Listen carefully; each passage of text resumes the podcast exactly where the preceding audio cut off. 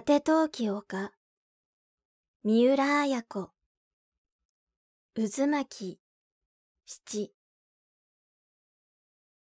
母産の日から明子は再び元気になった。かや子はかなえがけしからぬ振る舞いに出たように言っていたがひとしの話ではその逆である。かや子がでたらめを言っていたのだと思うとそれに振り回されていた自分が愚かに思われた。カムイコタンのことなど調べるまでもないとさえ思うようになった。もうかやちゃんの言うことなんか本気にしないわ。芝生に水をやりながら、アキコの顔は明るい。アキコ、カナイさんからお電話よ。テラスで不与の呼ぶ声がした。はーい。水道の線を止めて、アキコはかけていく。その姿をかや子が2階の自分の部屋からじっと見下ろしていた。母産の日以来、秋子の様子が変わったのに、かや子はいち早く気づいている。きっとひとしさんに何か聞いたんだわ。かや子は腹立たしげにつぶやく。せっかく金井さんとの仲が壊れたと思ったのに。そういうかや子の手に、墓前で写した写真があった。エリコとひとしが楽しそうに笑っている写真だ。無論、祖母の常や母の安子は、その写真には写ってはいない。かや子はふっと笑った。どこでこの写真を西島さんに見せようかな？電話で呼び出せるような相手ではないと、かや子も心得ている。西島は金井とは違う。そうだわ。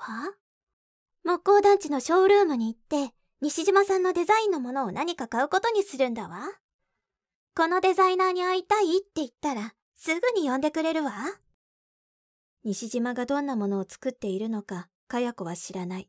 だが、ショールームで西島のデザインのものを聞けば、直ちにわかるだろう。かや子のある友人の家には、家具は一切既製品を使わずに注文するところがある。椅子はどのデザイナー、タンスはどのデザイナーと指定して作らせるのだと聞いたことがあった。そうだ。私も西島さんに何か作ってもらうことにするわ。無論かや子には大きな家具を買うほどのお金はない。だが、注文すると言ってデザインについて語り合うことはできるはずだ。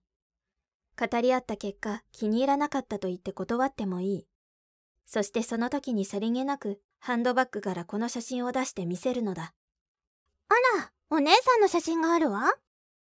そう言っただけで西島は見たがるに違いない。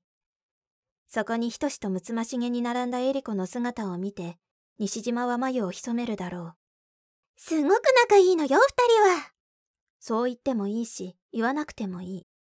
想像しながらかや子は二人の写真にじっと目をやる。いつも慣れ親しんでいて、ひとしをこんなに見つめたことはないが、なかなかいい顔をしている。いかにも温かい感じで、しかも知性がある。決して西島に負けはしないと思う。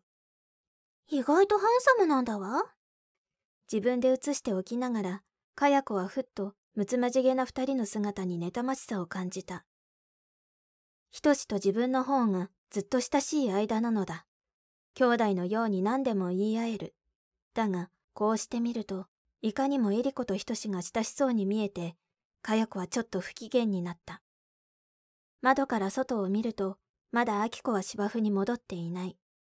青い芝生の中に水色のホースが長くくねって置かれてある。金井さんから電話だって言ってたけど、何の話かしら。かや子はそっと部屋を出た。あきこは受話器を耳に押し当てながら、そうね、十勝岳と大雪山なら、私やっぱり大雪山に行ってみたいわ。金井が英語塾の夏休みの間に山に登ってみようと言ってきたのだ。この5日ほど、金井は塾生たち15、6人と網走に近いチミケップ湖に英語の研修会に行っていた。その研修会は一緒の宿に泊まり、その間中絶対に日本語を使ってはならないことになっている。すべての会話は英語である。だから、その会に参加できる塾生はそれほど多くはない。せいぜい30人くらいだ。じゃあ、大雪山に決めようか。でも、日帰りはできないでしょ無論一泊や二泊はしなくっちゃ。じゃ、父や母に聞いてみないと。え？僕と行くんだよ、アキコさん。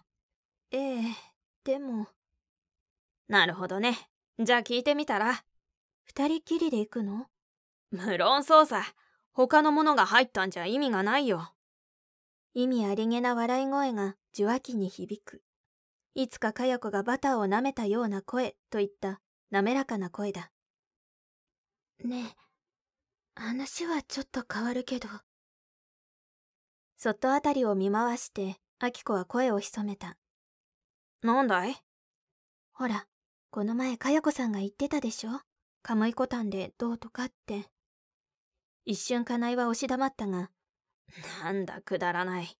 僕はカムイコタンのことなんか知らないって言ったでしょ。まだ信じられないの？いいえ、信じてるわよ。ひとしさんだって、かや子さんがあなたにキスを迫ったんだって言ってたし。そうですよ。小山田くんの言う通りさ。でも、あの、ゲートインで会ったことはあったのね。ああ、あったよ。何日だったかしら？えっ、ー、と、確か7月12日だったな。7月12日？そうだよ。それがどうかした？ううん。どうもしないけど、ちょっと気になってたの。別段、今更ハイヤー会社を調べるつもりはなかった。が、ただ月日を聞いておきたかったのだ。じゃあとにかくあさってだよ。天気予報もいいらしいからね。ええ。今日中にお返事するわ。受話器を置いた時だった。後ろでかや子の声がした。ああ、7月12日だった？カムイコタンに行ったのは。かや子はぬいぐるみの白いクマを抱いて階段を降りてきた。